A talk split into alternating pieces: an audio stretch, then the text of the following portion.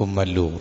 Maranatha gospel ministries ഒരുക്കുന്ന പതിമൂന്നാമത്തെ Bible സ്റ്റഡിയിലേക്ക് ഏവർക്കും സ്വാഗതം.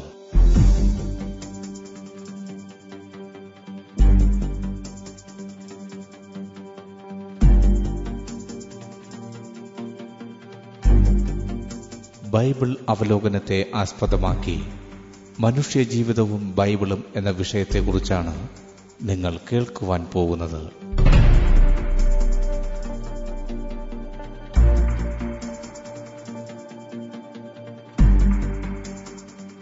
ക്ലാസുകൾ എടുക്കുന്നത് brother Sunil Kumar C G. അന്വേഷണങ്ങൾക്ക് nine double four seven two zero double six eight zero.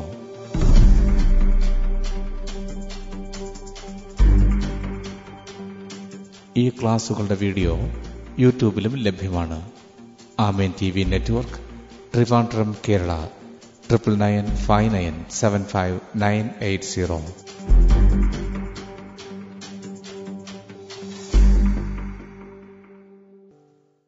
സൃഷ്ടാവായ ദൈവത്തിന്റെ അതിപരിശുദ്ധമായ നാമം വാഴ്ത്തപ്പെടുമാറാകട്ടെ. മനുഷ്യജീവിതം എന്നതാണ് നമ്മൾ ഇന്ന് ചിന്തിക്കുന്ന വിഷയം. പ്രധാനമായും വിശുദ്ധ വേദപുസ്തകത്തിന്റെ അടിസ്ഥാനത്തിൽ മനുഷ്യന്റെ ജീവിതത്തിൽ ആറ് ഘട്ടങ്ങളുണ്ട്. ആറ് ഘട്ടങ്ങൾ. ഒന്ന് അമ്മയുടെ ഉദരത്തിലായിരിക്കുന്ന ഘട്ടം. രണ്ട് ജനനശേഷം ഭൂമിയിലെ ജീവിതം. മൂന്ന് മരണം. നാല് മരണശേഷം ന്യായവിധിക്ക് മുമ്പ്. അഞ്ച് ന്യായവിധി. ആറ് ന്യായവിധിക്ക് ശേഷമുള്ള അവസ്ഥ. വിശുദ്ധ വേദപുസ്തകം മനുഷ്യന്റെ ജീവിതത്തെ പ്രധാനമായും ഇങ്ങനെ ആറ് ഘട്ടങ്ങളായിട്ട് തിരിക്കുന്നുണ്ട്. ഇത് ഒരു മനുഷ്യൻ തിരിച്ചറിഞ്ഞ് സൃഷ്ടാവായ ദൈവത്തിന്റെ പദ്ധതികളെ ഉൾക്കൊണ്ട് അതിനോട് അനുകൂലമായി പ്രതികരിച്ച് അവന്റെ ജീവിതം ധന്യമാക്കുക എന്നുള്ളതാണ് ദൈവ ഒരുവനെക്കുറിച്ച് ആഗ്രഹിക്കുന്ന പ്രധാനമായ കാര്യം. ഒന്നാമത്തെ ഘട്ടം അമ്മയുടെ ഉദരത്തിലായിരിക്കുന്ന അവസ്ഥ. നമുക്കറിയാം നമ്മളെല്ലാവരും ആ ഒരു ഘട്ടത്തിലൂടെ കടന്നു വന്നവരാ. എന്നാൽ നമുക്ക് ആർക്കും ആ ഒരു ഘട്ടത്തെക്കുറിച്ചുള്ള ഓർമ്മയില്ല. അമ്മയുടെ ഉദരത്തിലായിരുന്ന ഒമ്പത് മാസം ഒമ്പത് ദിവസം ഒമ്പത് നാഴിക ഒമ്പത് വിനാഴിക. അതാണ് ശാസ്ത്രപ്രകാരം പറയുന്നത്. അപ്പോൾ അമ്മയുടെ ഉദരത്തിലായിരുന്ന ഈ ഒരു അവസ്ഥയെക്കുറിച്ച് ഈ ഒരു കാലത്തെക്കുറിച്ച് നമുക്ക് ആർക്കും ഓർമ്മയില്ല. പക്ഷേ നമ്മൾ മനസ്സിലാക്കേണ്ടുന്ന വസ്തുത നമുക്ക് ഓർമ്മയില്ല എന്നുള്ളത് കൊണ്ട് അങ്ങനെ ഒരു ഘട്ടം ഇല്ലാതിരിക്കുന്നില്ല. ആ ഒരു ഘട്ടത്തിലൂടെ കടന്നുപോയ ശേഷമാണ് നാം എല്ലാവരും ഇന്ന് ഈ അവസ്ഥയിലെത്തിയിരിക്കുന്നത് അതുപോലെ തന്നെ ഈ ഭൂമിയിലെ ജീവിതം നാം ഇപ്പോൾ അനുഭവിക്കുകയാണ് നമ്മളിവിടെ ജീവിക്കുകയാണ് ഈ ഭൂമിയിൽ ജീവിക്കുമ്പോൾ അമ്മയുടെ ഉദരത്തിലായിരുന്നപ്പോൾ ഉള്ള അവസ്ഥ നാം ഓർക്കുന്നില്ല. നാം അവിടെ ആയിരുന്ന കാര്യങ്ങൾ എന്താണെന്ന് നമ്മൾ തിരിച്ചറിയുന്നില്ല? അതേപോലെ തന്നെയാണ് ഇവിടെ നിന്ന് ഈ ജീവിതത്തിന് ശേഷം നാം കടന്നു പോകുന്ന അവസ്ഥകളെക്കുറിച്ചുള്ള കാര്യം. ഈ ഭൂമിയിലെ ജീവിതത്തിന് ശേഷം നാം എവിടേക്ക് പോകുന്നു എങ്ങനെയായിരിക്കുന്നു എന്നുള്ളത് ഒരു മനുഷ്യന്റെ സാമാന്യമായ ബുദ്ധിയിലോ അറിവിലോ ഇപ്പോൾ ഗ്രഹിക്കാനും ചിന്തിക്കാനും മനസ്സിലാക്കാനും വളരെ പ്രയാസമാണ്. എന്നാൽ അതിനെക്കുറിച്ച് നമ്മുടെ അറിവിലേക്ക് വെളിച്ചം വീശുന്ന ഒരേ ഒരു ഗ്രന്ഥം വിശുദ്ധ വേദപുസ്തകമാണ്. അപ്പോൾ ഈ മൂന്ന് ഘട്ടങ്ങളെക്കുറിച്ച് ഞാനൊന്ന് സൂചിപ്പിച്ചെങ്കിലും ഒന്നാമത്തെ ഘട്ടത്തിലേക്ക് വരികയാണ്. സങ്കീർത്തനങ്ങൾ നൂറ്റി മുപ്പത്തി ഒമ്പത് അതിന്റെ പതിമൂന്നാമത്തെ വാക്യം. ഭക്തനായ ദാവീദ് ഇങ്ങനെ പറയുന്നു നീയല്ലോ എന്റെ അന്തരംഗങ്ങളെ നിർമ്മിച്ചത്. എന്റെ അമ്മയുടെ ഉദരത്തിൽ നീ എന്നെ മെടഞ്ഞു. നൂറ്റി മുപ്പത്തി ഒമ്പതിന്റെ പതിനാലാമത്തെ വാക്യത്തിൽ ഇങ്ങനെ വായിക്കുന്നു ഭയങ്കരവും അതിശയവുമായി എന്നെ സൃഷ്ടിച്ചിരിക്കുക ശ്രദ്ധിക്കണം പ്രിയരെ നമ്മുടെ എല്ലാവരുടെയും ജന്മത്തെക്കുറിച്ച് നാം ഉരുവായതിനെക്കുറിച്ച് വിശുദ്ധ വേദപുസ്തകം ഇതിലൂടെ വെളിച്ചം വീശുക അമ്മയുടെ ഗർഭത്തിൽ നമ്മളെ ഉരുവാക്കിയത് സൃഷ്ടാവായ ദൈവമാണ്. നമുക്കറിയാം എത്രയോ ദമ്പതികൾക്ക് കുഞ്ഞുങ്ങളില്ലാതിരിക്കുന്നു. അപ്പോൾ കേവലം കണ്ണുകൊണ്ട് പോലും കാണാൻ കഴിയാത്ത രണ്ട് കണങ്ങളെ സംയോജിപ്പിച്ച് അതിൽ കൂടി നമ്മളെ ഒഴിവാക്കിയ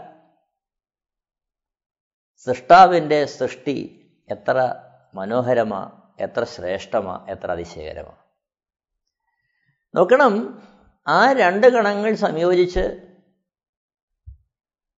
അതിൽ നമ്മുടെ എല്ലാ അവയവങ്ങളെയും അതാതിന്റെ അർത്ഥത്തിൽ മെനഞ്ഞ് ഉരുവാക്കി ഹൃദയം തലച്ചോറ് കണ്ണുകൾ അങ്ങനെ ഓരോ അവയവങ്ങളും.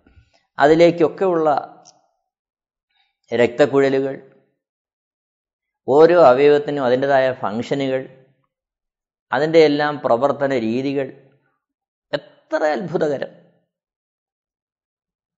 അതുകൊണ്ടാണ് നൂറ്റി മുപ്പത്തി ഒമ്പതാം സങ്കീർത്തനത്തിന്റെ പതിനാലാമത്തെ വാക്യത്തിൽ നമ്മൾ ഇങ്ങനെ വായിച്ചത്. ഭയങ്കരവും അതിശയവുമായി എന്നെ സൃഷ്ടിച്ചിരിക്കുക. എത്ര അത്ഭുതകരമായിട്ടാണ് നമ്മെ ദൈവം സൃഷ്ടിച്ചിരിക്കുന്നത്. എന്നാൽ നൂറ്റി മുപ്പത്തി ഒമ്പതാമത്തെ സങ്കീർത്തനം പതിനാറാമത്തെ വാക്യത്തിൽ നാം ഇങ്ങനെ വായിക്കുന്നു. ഭക്തനായ ദാവീദ് ഇങ്ങനെ എഴുതുകയാ ഞാൻ പിണ്ടാകാരമായിരുന്നപ്പോൾ നിന്റെ കണ്ണ് എന്നെ കണ്ടു.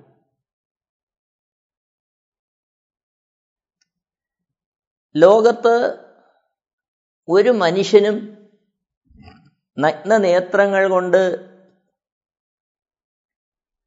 ഉദരത്തിലായിരിക്കുന്ന ഒരു കുഞ്ഞിനെ കാണുവാൻ കഴിയാതിരിക്കുമ്പോൾ ദാവീദ് ഇങ്ങനെ എഴുതുകയാ ഞാൻ പിണ്ടാകാരമായിരുന്നപ്പോൾ ദൈവമേ നിന്റെ കണ്ണെന്നെ കണ്ടു. പ്രിയരെ ഇവിടെ നാം മനസ്സിലാക്കേണ്ടുന്ന ഒരു വസ്തുത നമ്മളെ കാണുന്ന നമ്മളെ സൃഷ്ടിച്ച നമ്മളെ മെനഞ്ഞെടുത്ത സൃഷ്ടാവായ ഒരു ദൈവമുണ്ട്. അമ്മയുടെ ഉദരത്തിലിരിക്കുന്ന ഒരു കുഞ്ഞിനോട് ഈ ലോകത്തെക്കുറിച്ച് പറഞ്ഞാൽ അവനൊന്നും ഉൾക്കൊള്ളാൻ കഴിയുകയില്ല.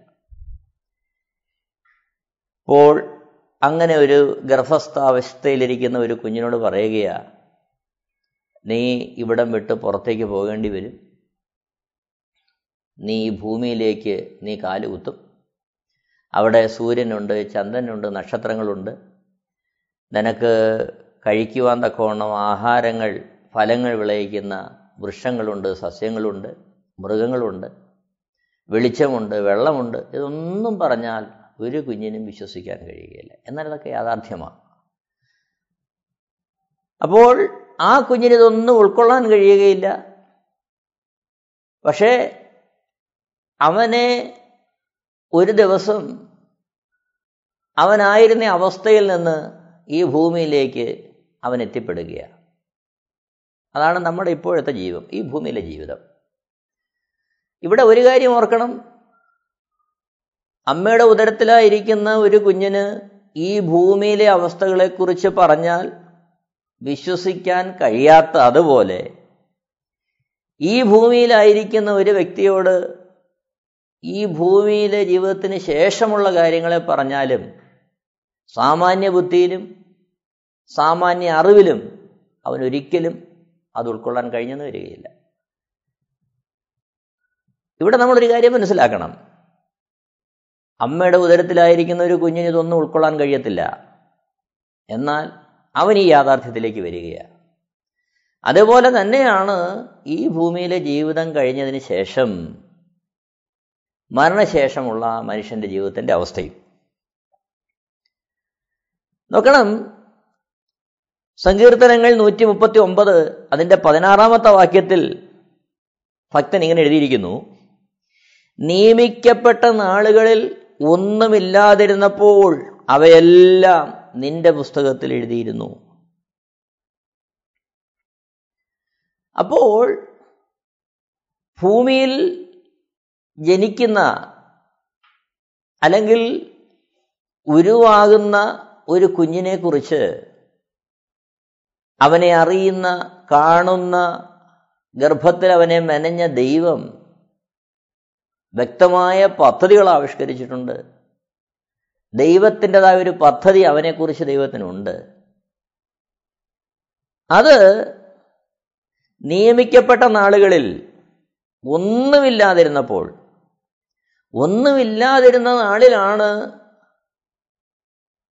ദൈവം ഒരുവനെക്കുറിച്ച് നിയമിച്ചത്.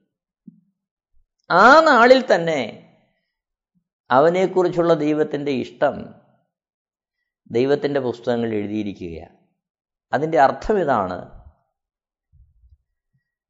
നാം ഒരു കാര്യം വാങ്ങുമ്പോൾ അല്ലെങ്കിൽ നാം ഒരു കാര്യം ഉണ്ടാക്കുമ്പോൾ അത് എന്തിനു വേണ്ടി ഉണ്ടാക്കുന്നു? അത് വാങ്ങുന്നതിന്റെ ഉദ്ദേശം എന്താണ് എന്ന് നമുക്ക് ഏതൊന്നിനെയും കുറിച്ച് നിശ്ചയവും തീരുമാനവും ഉള്ളതുപോലെ നമ്മെ അമ്മയുടെ ഗർഭത്തിൽ ഉരുവാക്കി നമുക്ക് ജീവനെ തന്ന് അവയവങ്ങളെ തന്ന് ഈ സാഹചര്യങ്ങളെ തന്ന് ഈ ഭൂമിയിലേക്ക് എത്തിച്ച സൃഷ്ടാവായ ദൈവത്തിന് നമ്മളെക്കുറിച്ച് വ്യക്തമായ ഒരു പദ്ധതിയുണ്ട്.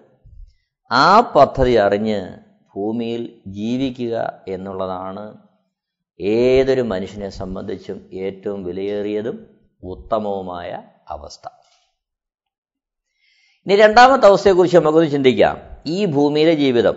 ഒന്ന് കൊരിന്ത്യർ നാലാമത്തെ അധ്യയം അതിന്റെ ഏഴാമത്തെ വാക്യത്തിൽ ഭക്തനായ പൗലോസ് ഇങ്ങനെ എഴുതി ലഭിച്ചതല്ലാതെ നിനക്ക് എന്തുള്ളൂ? ഇത് വേറൊരു സന്ദർഭത്തിലാണ് അദ്ദേഹം എഴുതുന്നതെങ്കിലും മനുഷ്യ ജീവിതത്തിൽ നമുക്ക് ഏതൊരു വ്യക്തിക്കും ചിന്തിക്കാവുന്ന ഒരു സന്ദേശവും ആശയമാണത് ഭൂമിയിൽ നാം ജനിച്ചപ്പോൾ നമ്മുടെ മാതാവ് പിതാവ് സഹോദരങ്ങൾ സമൂഹം രാജ്യം ബന്ധുക്കൾ വസ്തുവകൾ സമ്പത്ത് ജാതി മതം വർഗം വർണം എല്ലാം ദൈവം തന്നതാ. ഈ തിരിച്ചറിവ് നമുക്കുണ്ടാകണം. നമ്മൾ ആരും കൊണ്ടുവന്നതല്ല നമുക്കെല്ലാം ദൈവം തന്നതാ. ദൈവം തന്നതല്ലാതെ നമുക്കൊന്നുമില്ല. ഈ തിരിച്ചറിവ് ഏതൊരു മനുഷ്യനും ആവശ്യമാണ്. നാം ജനിച്ച ആ സാഹചര്യത്തിലേക്ക്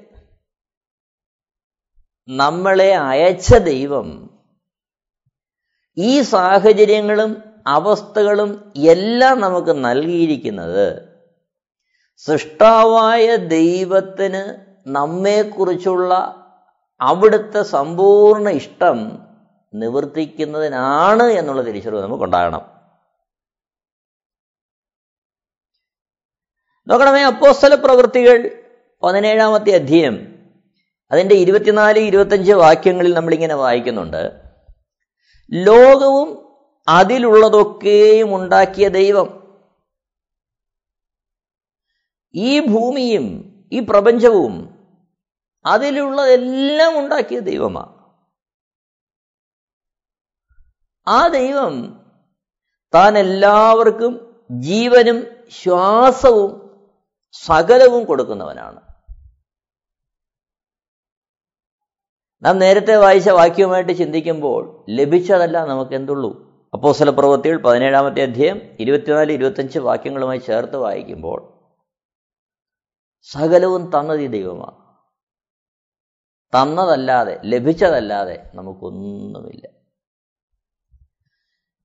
ഇവിടെ ഈ ഭൂമിയിൽ നാം ആയിരിക്കുമ്പോൾ ഈ ഭൂമിയിൽ ഇങ്ങനെ ഒരു അവസരം ദൈവം നമുക്ക് എന്തിനാ തന്നത്? ഈ ഒരു തിരിച്ചറിവാണ് ഒരു മനുഷ്യന്റെ ജീവിതത്തെ ധന്യമാക്കുന്നത്. നാം സൃഷ്ടിക്കപ്പെട്ടു. നമുക്കൊരു ജന്മം നൽകപ്പെട്ടു. എന്തിനീ ജന്മം നൽകി? സൃഷ്ടാവ് എന്തിനാണ് ഈ ഒരു ജന്മം നമുക്ക് നൽകിയത്?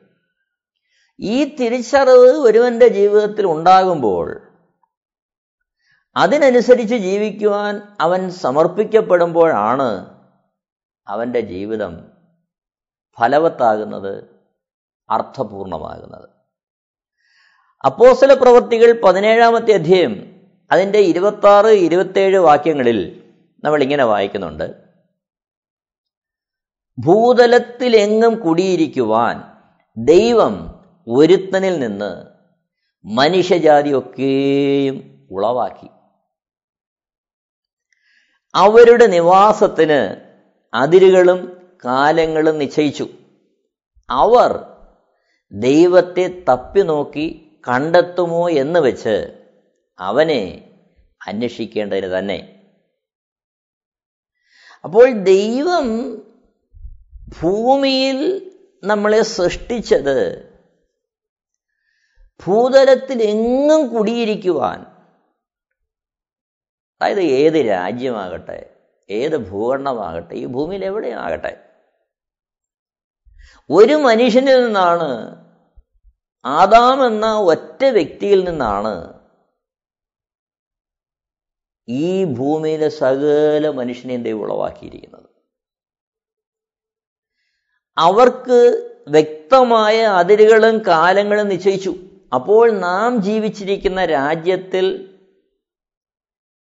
സംസ്ഥാനത്തിൽ ജില്ലയിൽ പഞ്ചായത്തിൽ ആ വാർഡിൽ ഒരു വീട്ടിൽ നമ്മളെ ദൈവം എന്തിനാക്കി വെച്ചിരിക്കുന്നു?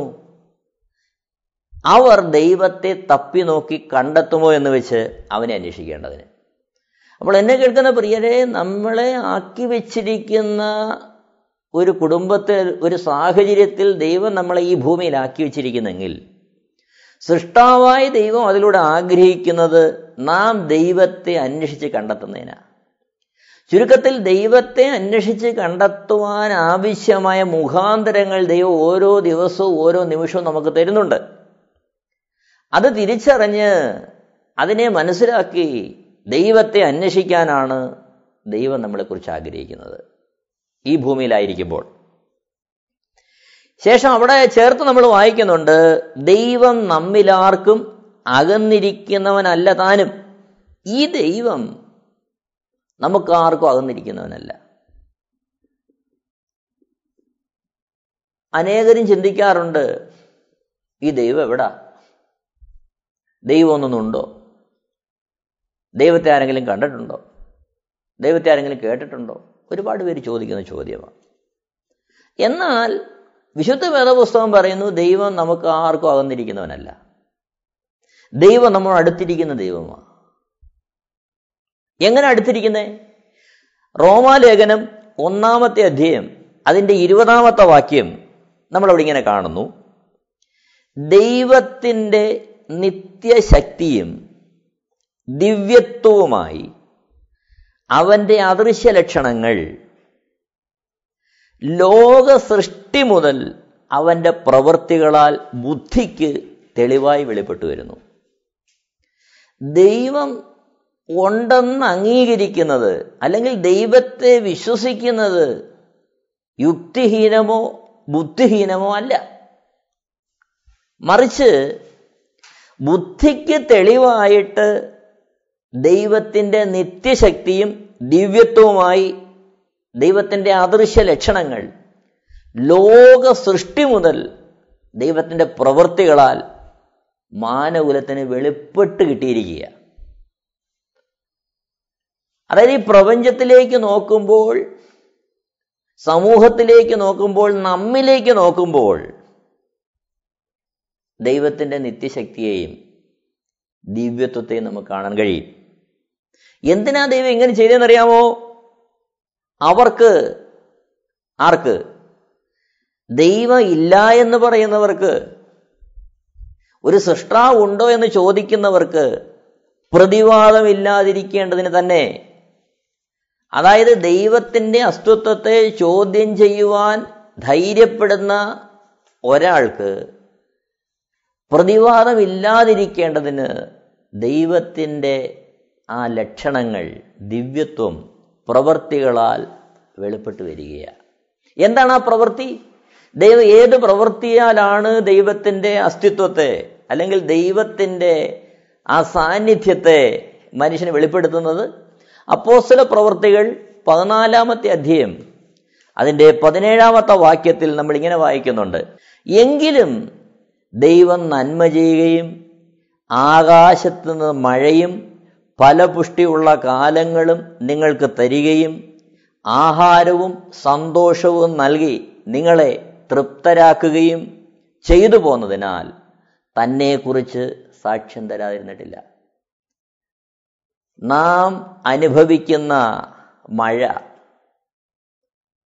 ഫലങ്ങൾ സസ്യലതാദികൾ അതേപോലെ ആഹാരം ഇതെല്ലാം നാം അനുഭവിക്കുമ്പോൾ ഓർക്കുക ഇതെല്ലാം സൃഷ്ടാവായ ദൈവത്തിന്റെ വെളിപ്പെടുത്തല. ഈ ഭൂമിയിൽ നമുക്കെല്ലാം നാം ജനിക്കുന്നതിന് മുമ്പേ ഇതെല്ലാം ഒരുക്കി ശേഷം ഈ ഭൂമിയിലേക്ക് നമ്മളെ അയച്ച ദൈവം ആ ദൈവത്തിന്റെ നിസ്തുല്യമായ ദൈവത്തിന്റെ അസ്തിത്വത്തെ നമുക്ക് വെളിപ്പെടുത്തുകയാണ് ദൈവത്തിന്റെ ഈ ദാനങ്ങളിലൂടെ ദൈവത്തിന്റെ ഈ നന്മകളിലൂടെ. ഇവിടെ ദൈവം ഈ ഭൂമിയിലായിരിക്കുമ്പോൾ നമ്മളെക്കുറിച്ച് ദൈവത്തിന്റെ ദാനമായി ഇതെല്ലാം തന്ന് ഈ ഭൂമിയിൽ ഒരു ജന്മം തന്ന് നമ്മളെ ആക്കി വെച്ചിരിക്കുന്ന ദൈവം നമ്മളിന്ന് എന്താ ആഗ്രഹിക്കുന്നത് അറിയാമോ ഈ ജീവിതത്തിലൂടെ? റോമാലേഖനം രണ്ടാമത്തെ അധ്യയം അതിന്റെ ആറാമത്തെ വാക്യത്തിൽ നമ്മളിങ്ങനെ വായിക്കുന്നുണ്ട്. ദൈവം ഓരോരുത്തന് അവനവന്റെ പ്രവൃത്തിക്ക് തക്ക പകരം ചെയ്യും. ഏഴാമത്തെ വാക്യം നല്ല പ്രവൃത്തിക്ക് വേണ്ട സ്ഥിരത പൂണ്ട് തേജസ്സും മാനവും അക്ഷയതയും അന്വേഷിക്കുന്നവർക്ക് നിത്യജീവനും. എട്ടാമത്തെ വാക്യത്തിൽ ശാഠ്യം പൂണ്ട് സത്യം അനുസരിക്കാതെ അനീതി അനുസരിക്കുന്നവർക്ക് കോപവും ക്രോധവും കൊടുക്കും. അതേ അധ്യയം റോമർ രണ്ടിന്റെ പതിനൊന്നാമത്തെ വാക്യം നമ്മൾ വായിക്കുന്നു ദൈവത്തിന്റെ പക്കൽ മുഖപക്ഷമില്ലല്ലോ. എന്നെ കേൾക്കുന്ന പ്രിയപ്പെട്ടവരെ ഓർക്കണമേ ഈ ഭൂമിയിൽ ദൈവം നമുക്ക് ഒരു ജീവിതം തന്നത് വേറൊന്നിനുമല്ല. നല്ല പ്രവൃത്തിക്ക് വേണ്ട സ്ഥിരത പൂണ്ട് തേജസ്സും മാനവും അക്ഷയതയും അന്വേഷിച്ച് നിത്യജീവൻ പ്രാപിക്കാനാ.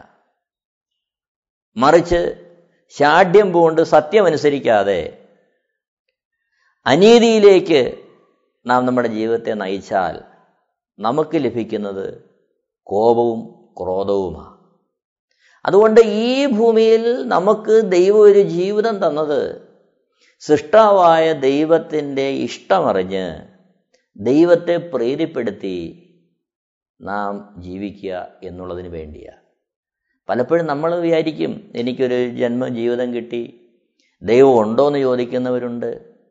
നാം നമുക്ക് ലഭിച്ച സാഹചര്യങ്ങളിൽ മറ്റെല്ലാം മറന്ന് സ്വന്തം ഇഷ്ടത്തിന് വേണ്ടി ജീവിക്കുന്നവരുണ്ട്. പക്ഷേ പ്രിയപ്പെട്ടവരെ ഓർക്കണമേ നമ്മളെ സൃഷ്ടിച്ച സൃഷ്ടാവായ ദൈവം നമുക്ക് ഈ ജന്മം തന്നത് ദൈവത്തെ അന്വേഷിച്ച് ദൈവത്തിന്റെ ഇഷ്ടം ചെയ്യാനാണ് മൂന്നാമത്തെ അവസ്ഥ മരണമെന്നുള്ള അവസ്ഥ. സങ്കീർത്തനങ്ങൾ തൊണ്ണൂറാമത്തെ അധ്യയം. അതിന്റെ മൂന്നാമത്തെ വാക്യത്തിൽ ഭക്തനായ മോശ ഇങ്ങനെ എഴുതി നീ മർത്യനെ പൊടിയിലേക്ക് മടങ്ങിച്ചേറിമാറാക്കുന്നു മനുഷ്യപുത്രന്മാരെ തിരികെ വരുവിൻ എന്ന് വരളി ചെയ്യുന്നു. അതേ സങ്കീർത്തനം അതിന്റെ പത്താമത്തെ വാക്യത്തിൽ ഇങ്ങനെ വായിക്കുന്നു ഞങ്ങളുടെ ആയുഷ്കാലം എഴുപത് സംവത്സരം. ഏറെ ആയാൽ എൺപത് സംവത്സരം. അതിന്റെ പ്രതാപം പ്രയാസവും ദുഃഖവും അത്രേ. അത് വേഗം തീരുകയും ഞങ്ങൾ പറന്നു പോവുകയും ചെയ്യുന്നു. അപ്പോൾ മരണമെന്നുള്ളത് ഈ ഭൂമിയിൽ നമുക്ക് തന്ന ജീവിതത്തിൽ നിന്നുള്ള വേർപാടാണ് ഈ ഭൂമിയിലെ ജീവിതം പൂർത്തിയാക്കി. നാം ഈ ഭൂമിയിൽ നിന്ന് ദൈവം നമ്മെ തിരികെ വിളിക്കുമ്പോൾ കടന്നു പോകുന്ന അവസ്ഥ. അതാണ് മരണം. ഈ ശരീരത്തെ വിട്ട് നമ്മൾ കടന്നു പോവുകയാണ്.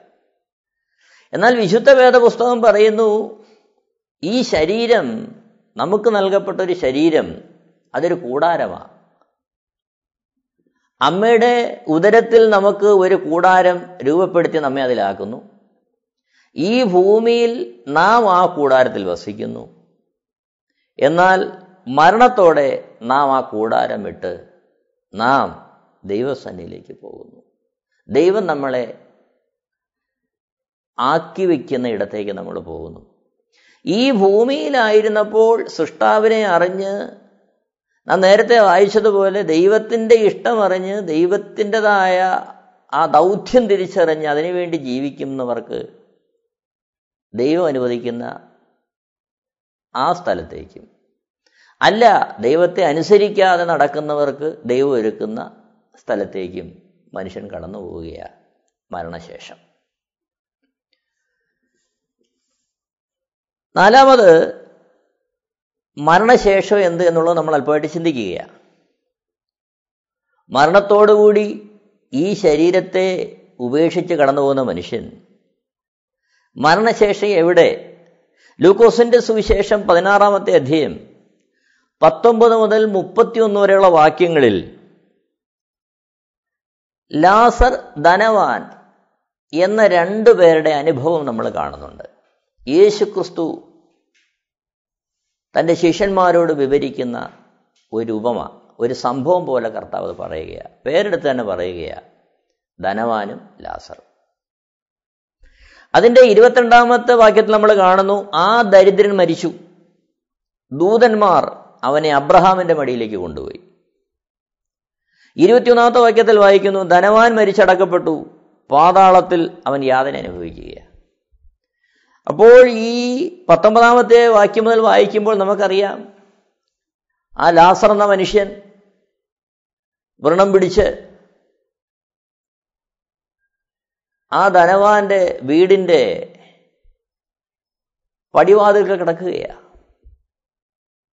ധനവാനായ മനുഷ്യന്റെ മേശയിൽ നിന്ന് വീഴുന്ന ഭക്ഷണമെങ്കിലും തിന്ന് വിശപ്പടക്കാമല്ലോ എന്നുള്ളതാണ് അവന്റെ ആഗ്രഹം. രണ്ടുപേരും രണ്ടു തരത്തിൽ ജീവിക്കുന്നു. ഒരുവൻ കഷ്ടതനുഭവിച്ച് വ്രണങ്ങൾ നിറഞ്ഞവനായി. യാതൊരാളാലും ശുശ്രൂഷിക്കപ്പെടുവാനില്ലാതെ അവഗണിക്കപ്പെട്ട് വേദന നിറഞ്ഞവനായി. ഈ പടിവാതിൽക്കൽ കിടക്കുന്നു. എന്നാൽ ധനവാനായ മനുഷ്യൻ അവൻ സമൃദ്ധിയിൽ സമ്പന്നതയിൽ സന്തോഷത്തിൽ അവൻ സുഖിച്ച് അവന്റെ ആ ഭവനത്തിൽ അവൻ കഴിയുന്നു. പക്ഷെ മരണശേഷം ലാസർ അബ്രഹാമിന്റെ മടിയിലേക്ക് പോയി. ധനവാൻ പാതാളത്തിൽ യാതനാ സ്ഥലത്തേക്കും പോയി. ഇവിടെ നാം മനസ്സിലാക്കേണ്ടുന്നൊരു യാഥാർത്ഥ്യമുണ്ട്. ഭൂമിയിൽ നാം ആയിരുന്നപ്പോൾ എങ്ങനെയായിരുന്നു? ദൈവത്തിന്റെ ഹിതത്തിനകത്ത് നാം എങ്ങനെയായിരുന്നു എന്നുള്ളതാണ് മരണശേഷം നാം എങ്ങനെയായിരിക്കും എന്നുള്ള അവസ്ഥ നിർണയിക്കുന്നത്. ഇത് നാം ചുരുക്കം ഇവിടെ കാണുകയാണ്. ധനവാൻ യാതനാ സ്ഥലത്തേക്ക് പോകുന്നു. ലാസർ അബ്രഹാമിന്റെ മടിയിലേക്ക് പോകുന്നു. അവിടെ എന്നാൽ ആ ശരീരം ഇവിടെ ഉപേക്ഷിക്കപ്പെടുന്നു. ജീവനാണ് പോകുന്നത്. വിശുദ്ധ വേദപുസ്തകം പറയുന്ന ഒരു കാര്യമുണ്ട്. വിശുദ്ധ വേദപുസ്തകം ഊന്നൽ കൊടുക്കുന്ന ഒരു കാര്യമുണ്ട്. അത് മനുഷ്യന്റെ ജീവനാ പ്രാധാന്യം കൊടുക്കുന്നത്. അതാണ് മത്തായ സുവിശേഷം പതിനാറാമത്തെ അധ്യായത്തിൽ യേശുക്രിസ്തു തന്നെ ഇങ്ങനെ ചോദിക്കുന്നുണ്ട്. ഒരുത്തൻ സർവലോകവും നേടിയാലും തന്റെ ജീവനെ നഷ്ടമാക്കിയാൽ അവൻ എന്ത് പ്രയോജനം? അപ്പോൾ ജീവനെ നഷ്ടമാക്കാതെ ജീവനെ നേടുക എന്നതാണ് ഒരുവനെ സംബന്ധിച്ച് ഈ ഭൂമിയിൽ ഏറ്റവും പ്രധാനമായിട്ടും അവൻ സൂക്ഷിക്കേണ്ടുന്ന കാര്യം. ജീവനെ നേടാൻ ഉതകുന്ന തരത്തിലായിരിക്കണം ദൈവത്തെ അന്വേഷിച്ചുള്ള അവന്റെ ഭൂമിയിലെ ജീവിതം. അതാണ് ദൈവത്തിന്റെ ന്യായവിധി ദിവസത്തേക്ക് നിൽക്കുവാൻ അവനെ ഒരുക്കുന്നത്. മരണശേഷമുള്ള മനുഷ്യന്റെ അഞ്ചാമത്തെ ഘട്ടമാണ് ന്യായവിധി നേരിടുക എന്നുള്ളത്.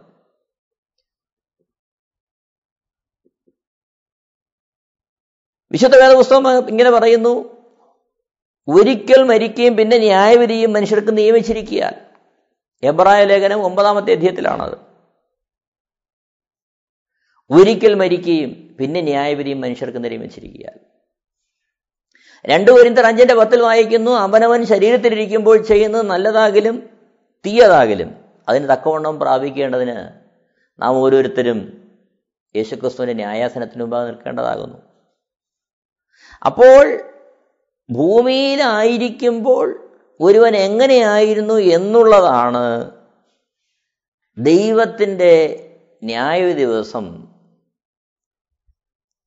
അതിനെ നേരിടുവാൻ ഒരുവനെ പ്രാപ്തനാക്കുന്നത്.